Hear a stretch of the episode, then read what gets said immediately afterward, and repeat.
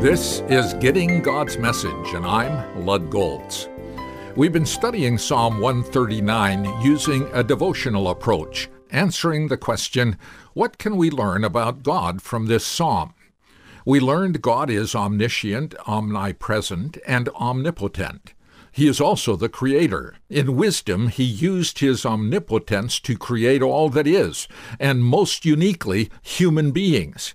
His creative genius is seen in how he intricately knit us together in our mother's womb, fearfully and wonderfully made. With the knowledge we have in the medical and scientific community, we still don't understand fully all the mysteries of how human beings are put together. The psalmist was right to worship and praise our Creator, the Lord God Almighty.